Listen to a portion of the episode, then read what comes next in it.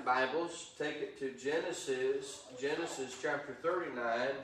Uh, we are going to jump around a little bit here. Uh, you can follow along on the paper. I hope the font's not too small. And uh, I tried to make it as. Yes, I do.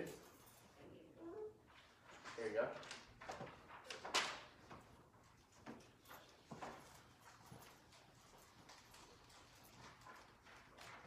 To, we've been talking about Joseph being the type of Christ, and uh, hopefully we can get through all these tonight. That's my plan, and uh, we'll see here.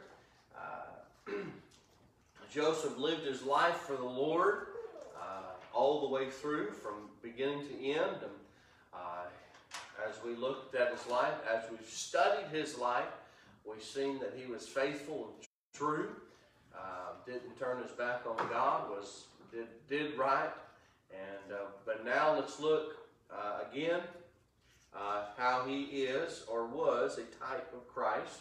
So first of all, we'll see here. Uh, he became a great blessing. I guess it's Genesis 47. I said Genesis 39. Genesis 47 and verse 13 says, and there was no bread in all the land, for the famine was very sore, so that the land of Egypt and all the land of Canaan fainted by reason of the famine. Now, and you say, what do you mean he became a great blessing? Because Joseph had prepared for that day. There was Canaan who had ran out of bread. But Canaan wasn't the only one. Egypt had ran out of bread. So Egypt, or Egypt, or the Egyptians were Gentiles. So they had ran out of bread, and so they come to Canaan to get bread. And here he was able to be a blessing to what we would call, or, or the Jews would call, the outsiders at the time. And uh, he was able to provide for Egypt. He was able to provide for Canaan. And uh, it's very important to note that Jacob didn't turn, or Joseph didn't turn anybody away. As you look at this, he could have turned his own brothers away. He could have said, No, I ain't helping you. But he wanted to be a great blessing to everyone. You say, How does that like Christ? In Acts chapter 26 and verse number 33, the Bible says that Christ should, should suffer and that, and that he should be the first that should rise from the dead and should show light unto the people and to who? The Gentiles. So it wasn't just for the Jews, it was for the Gentiles. So not only do we see Joseph being a blessing to the Gentiles, Jesus was being a blessing. He became a great blessing to everyone that would live after he was born.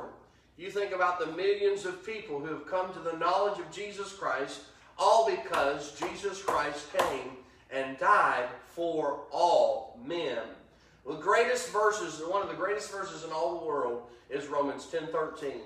For whosoever, not for all the white people or for all the black people or for certain race groups or for certain criteria on the on the salary line for whosoever shall call upon the name of the Lord shall be saved. Amen. I'm glad that that is for me. I am a whosoever. Jesus became and died for me so that I could partake of that. He became a blessing to me. Not only do we see that he became a blessing, number two, he humbled himself. Back to Genesis 39, Genesis 39 and verse number 1 the Bible says, And Joseph was brought down to Egypt, and Potiphar, an officer of Pharaoh, captain of the guard, an Egyptian, brought him on the hands of the Ishmaelites, which had brought him down thither. What do you mean he humbled himself?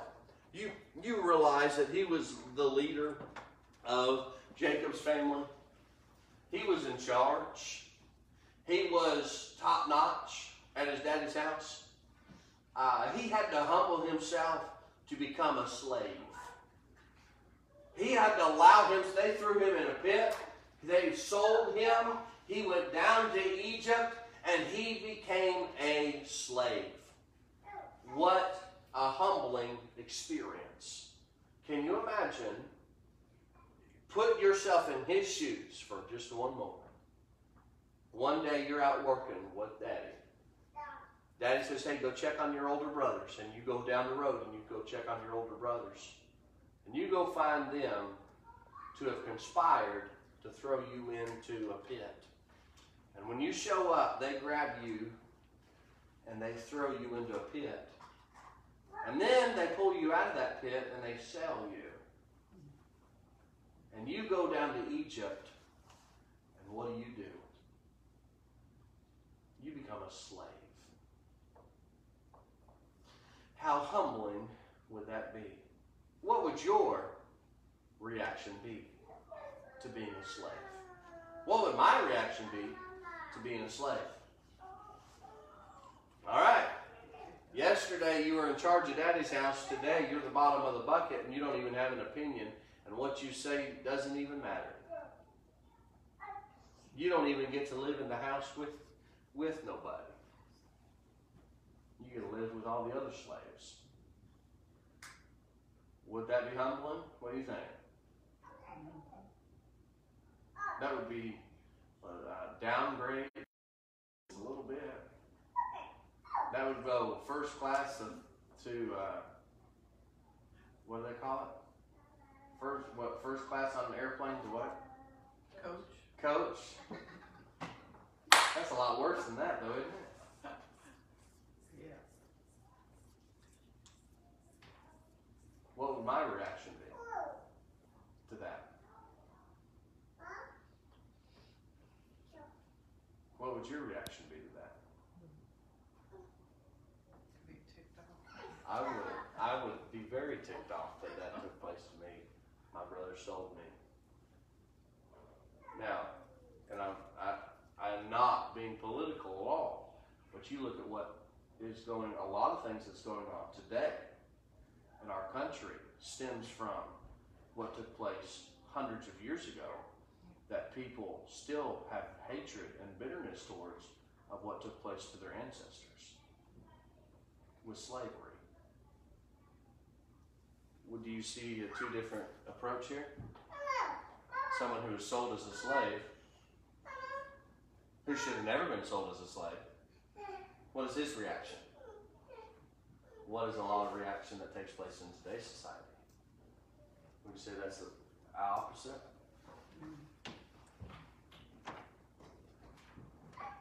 Not only do you see that Christ, that humbled himself, who else humbled himself? Jesus did. Philippians 2, verse number 7, the Bible says, But made himself of no reputation, and took upon him the form of a servant, and was made in the likeness of man. And being found in fashion as a man, he humbled himself and became obedient unto death, even the death of the cross. Jesus, just like Joseph, humbled himself and put himself in that position as a slave. Not only do you see that he humbled himself to be the slave, but he humbled himself enough to be obedient as a slave. So he was a slave, but then he became obedient as a slave, just like Jesus Christ, when he was sent from heaven to earth, he humbled himself as a servant, is what the Bible says in, in Philippians chapter number 2. He humbled himself uh, and became obedient even uh, uh, unto death, even the death of the cross. And he took upon himself the form of a servant. Jesus Christ humbled himself to be obedient to who? To, to God. Why did Joseph, why was Joseph humble? Why did he become humble to himself or humble himself as a slave, as a servant? To please God. So when he got over there and he didn't agree with being sold, he didn't like being sold, he thought it was stupid that he was sold. He may have even been angry that he was sold and upset that he was sold, but he understood that it is more important to obey God than man. And it is more important to obey God than anything else. Amen. And whatsoever you do, do it heartily as unto who? God, is what the Bible says. So Joseph knew that he must please God, just like Jesus Christ knew he must please who? God. And so that tells me that no matter what my situation is, no matter what's going on, who do I need to please? God. I don't understand it. I can't figure out why. It doesn't matter, does it? I need to please who? I need to please God. He became a blessing. He humbled himself. Any questions, comments before we move on? Okay. Number three, he prospered in a lowly position. Genesis chapter 39 and verse number 2. And the Lord was with who? Joseph. Joseph. And he was a prosperous man. And he was in the house of his master, the Egyptian. And his master saw that the Lord was with him. And that the Lord made all that he did to prosper in his hand. You see the different attitude of Joseph, 39 verse 1. They sold him as a slave. He went as a servant. He humbled himself. He did the work that was expected of him. He did what he was told. He wanted to please the Lord. And because he was pleasing God, he prospered. And because he was pleasing God, his master looked at him and said, Man, look at this guy. He is doing a great job. He saw that the Lord was with him. Just as a general rule, did the Egyptians believe in God? No, they did not.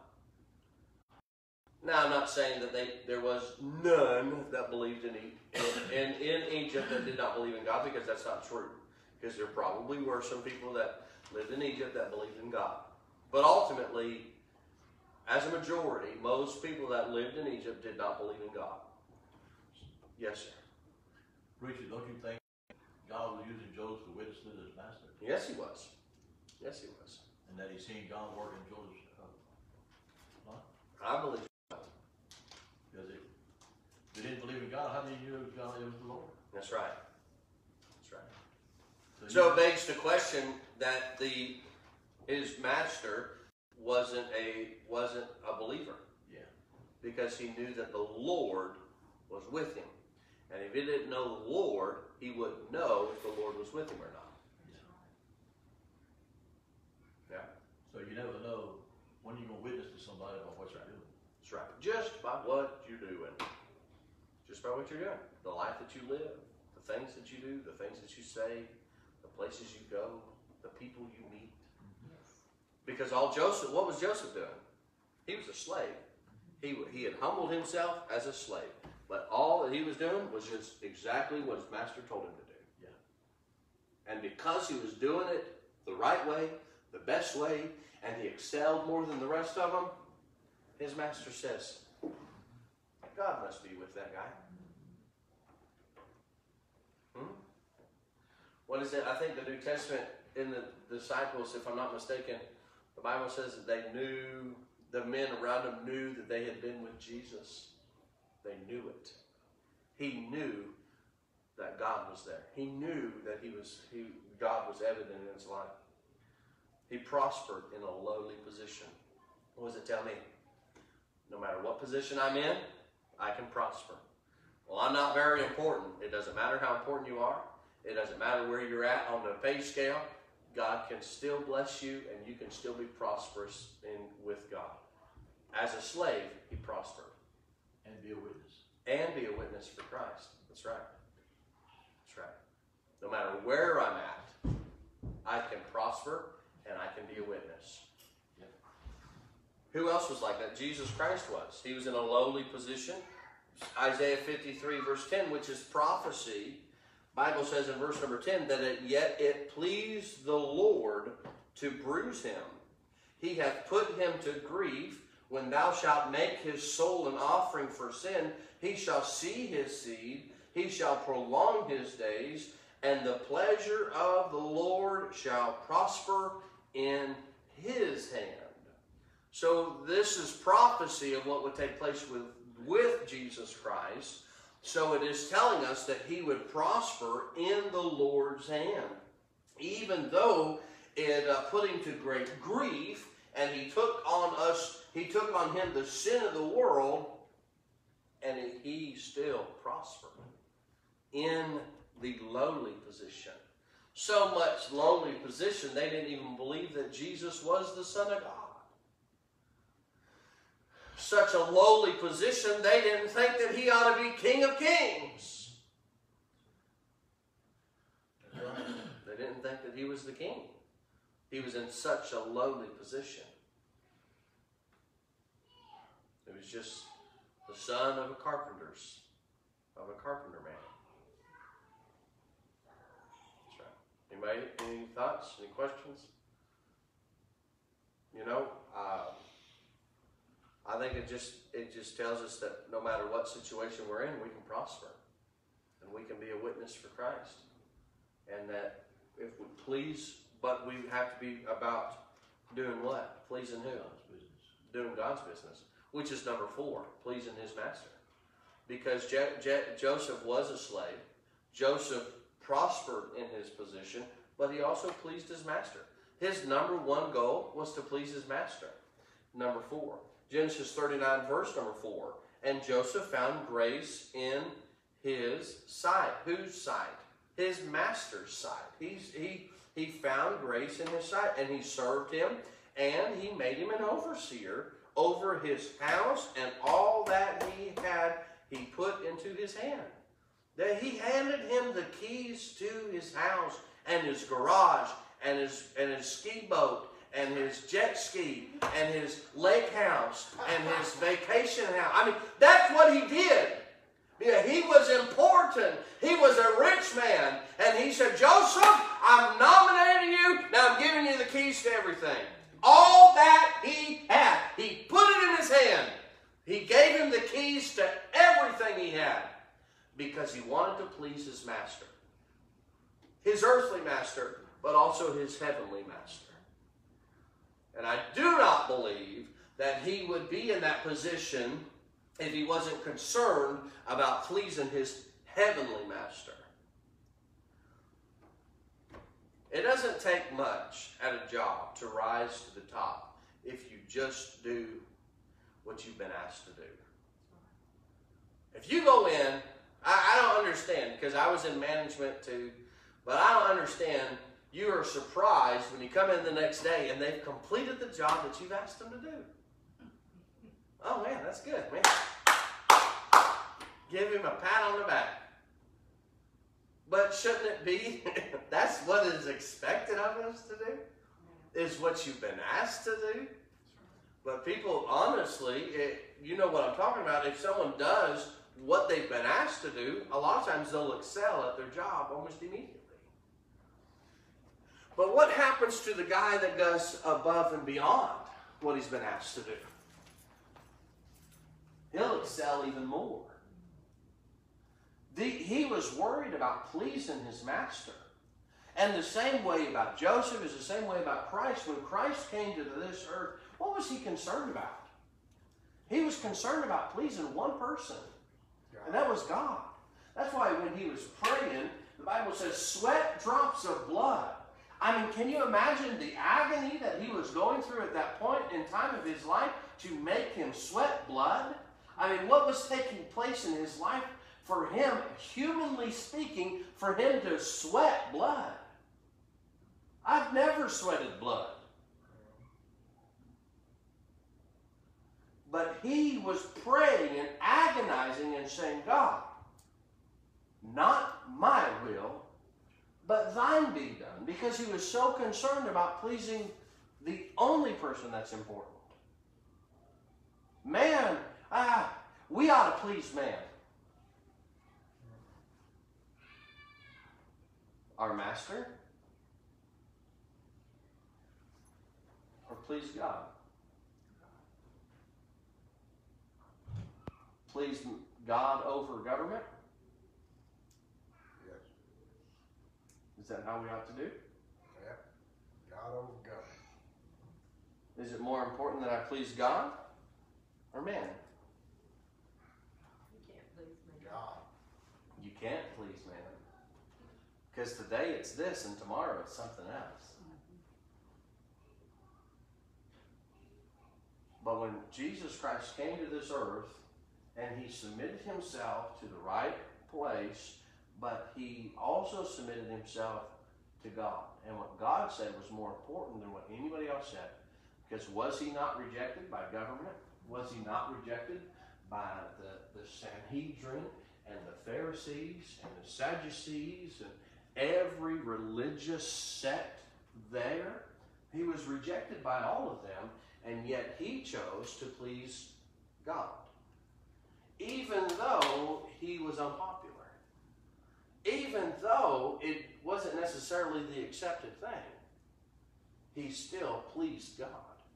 And I, I think that's so important for us is that we need to please who? God. I don't want I don't want to hurt anybody's feelings. But ultimately I, I'm here to please God.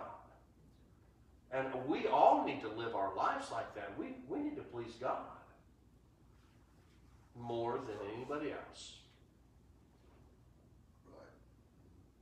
And when Joseph excelled, and when Joseph prospered, and when Jesus prospered, who? Why did they prosper? Why did they get to that place? Because they were pleasing the Master. They were pleasing God. And when we please God, we will prosper. In time, we will prosper. Amen. All right. Any, any questions? Any comments?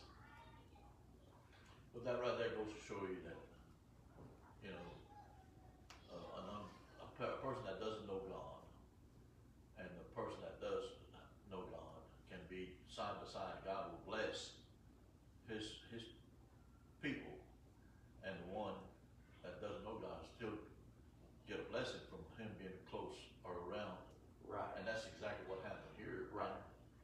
Uh, with, with Joseph and the master. That's right. And the master knew, I believe he knew, that's why he told, he gave everything to Joseph Yeah. for him to take care of. Because he saw the blessing that, uh, what was happening and everything. And he prospered more Yeah, by turning it over to Joseph. By simply giving it to Everything, yeah. we, you know, that the blessings that other people do receive, because you prosper, God allows others others to receive that. I think that's what I was trying to say. Yeah, that's what you that's what you said. Any, anybody else? Any other thoughts? Questions?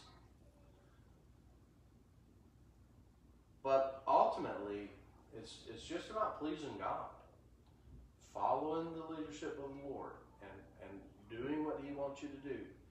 And when Joseph was there in the middle of nowhere, he didn't know anybody, nobody knew who he was, but still he chose to please God. You know what happens a lot of times? These young kids that grow up in church, and the moment they turn 20, the moment they get out of mom and daddy's hair, they go buck wild, go crazy. I, I don't understand that. I have the same God that's living inside of me when I was living at home that I do right now. So it shouldn't change how I live my life, whether I was at home or whether whether I'm on my own, because I still serve the same God who still has the same expectations for me, no matter how old I am, no matter where I am, he still has that same expectation. When Joseph got put in the middle of nowhere, he could have done whatever he wanted to do, and nobody would ever know. But God would. God would know what he did, where he did. Um, that's why it's important to please the master. And it's important even to teach my children not to please dad. Don't, don't you dare do it for me. Do it for God. Don't come to church for me. Do it for God. Because when I'm gone and I'm dead, you can still serve God. But if you serve God because of you're doing it for someone else, you will quit the moment that person leaves.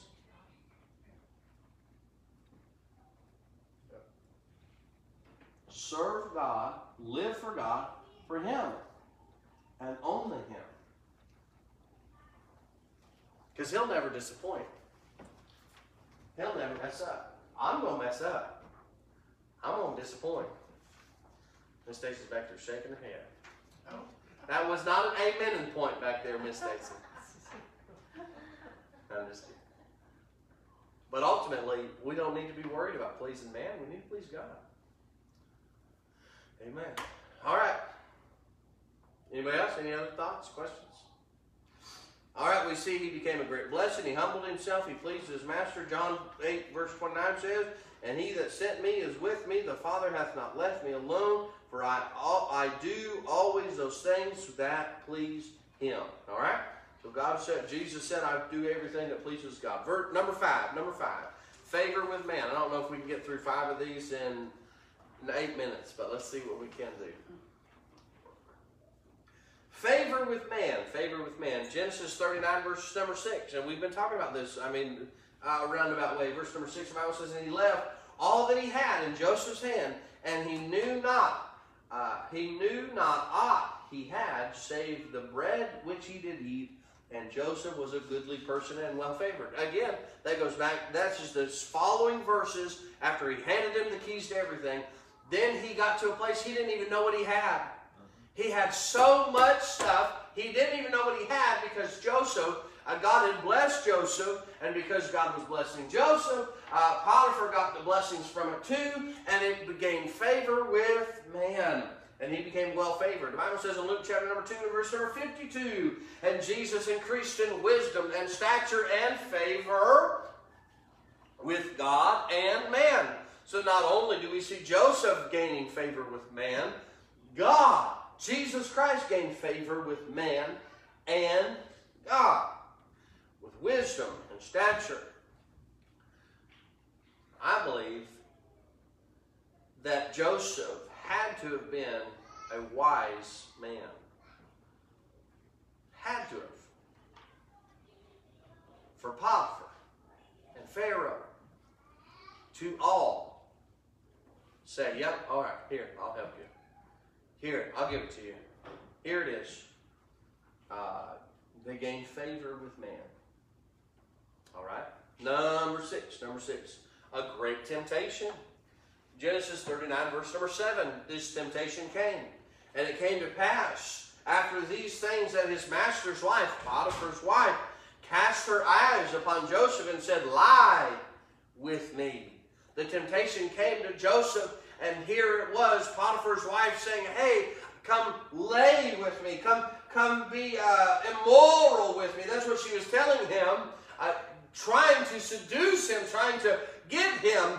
And Joseph received great temptation, but Joseph was not alone in the temptation. Bible says in Matthew chapter number 4 and verse number 1, just as Joseph was tempted with a great temptation, Bible says in that Jesus, in verse number 1 of chapter Matthew chapter 4, Mo, uh, then was Jesus led up of the Spirit into the wilderness to be tempted of the devil. So Jesus was tempted of the devil. Joseph was tempted. Both received great temptations. Joseph received a great temptation after a great victory.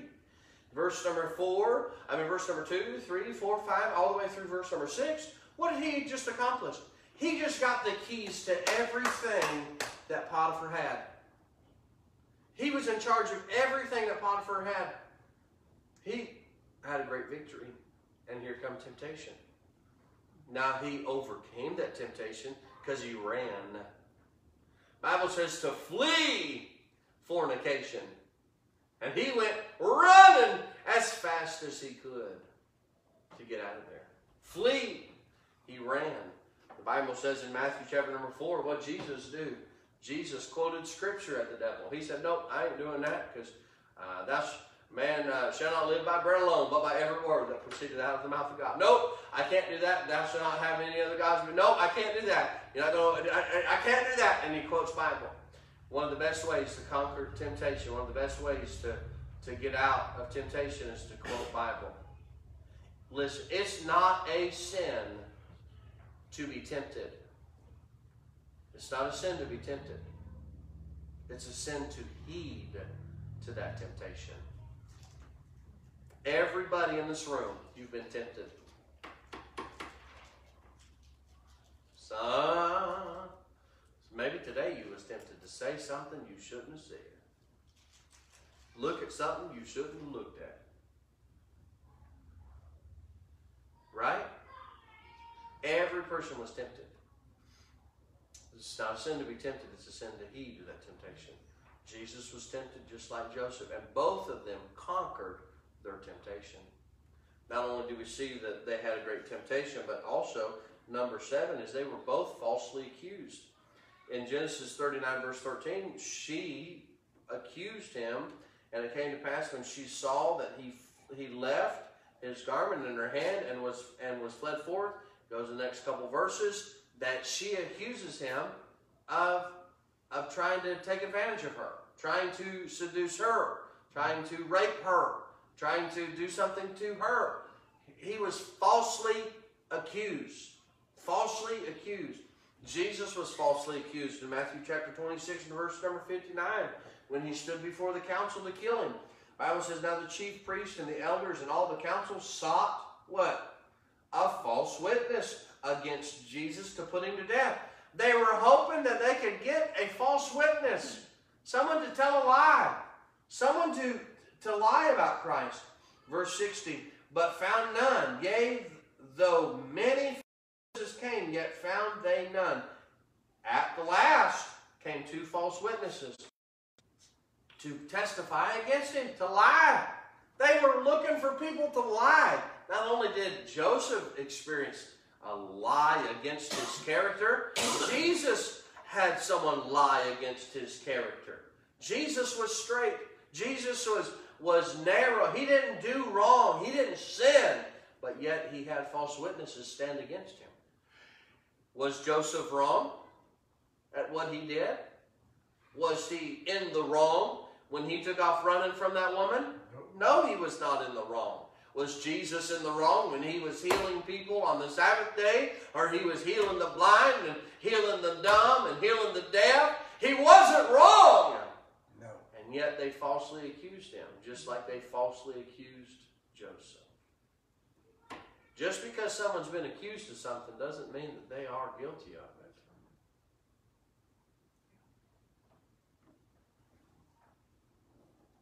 Falsely accused. Number one, he became a blessing. He humbled himself. He prospered in a lowly position. He pleased his he pleased his master. He favored with man. He had great temptation. He was falsely accused.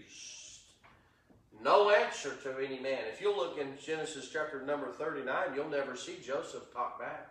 You'll never see Joseph say, Nope, I didn't do it. You don't see Joseph saying, Nope!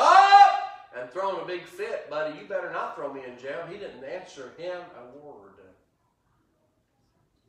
Just like Jesus Christ, the Bible says in Mark chapter 15, verse number 5, but Jesus yet answered nothing. So Pilate marveled.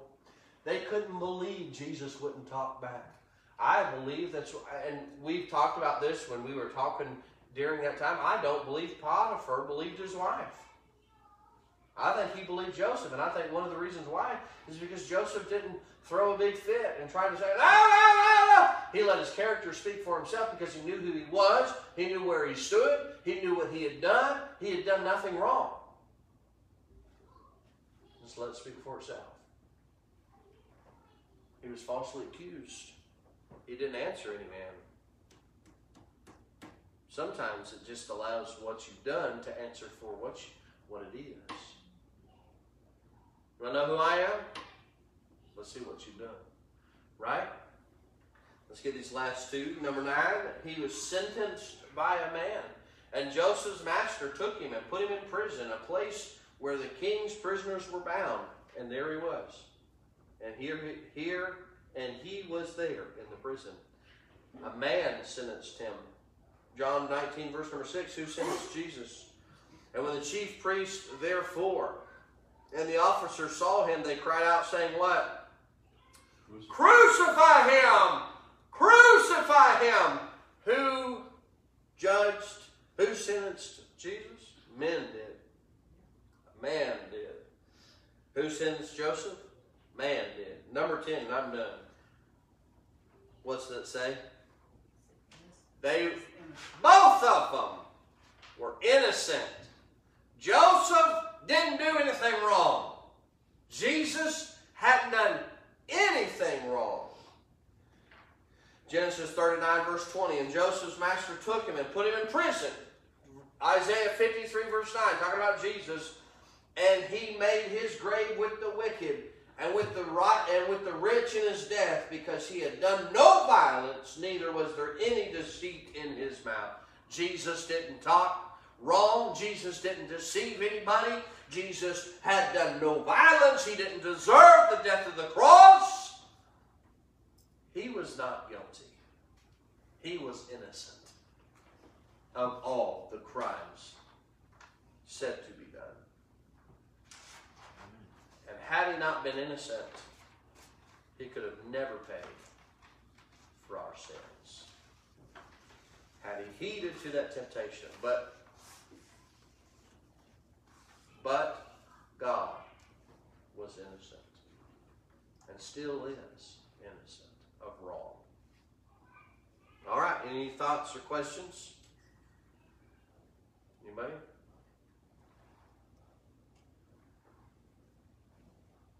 Good lesson, preacher. Amen. Yep, good lesson. Anybody else? I think you answered everything.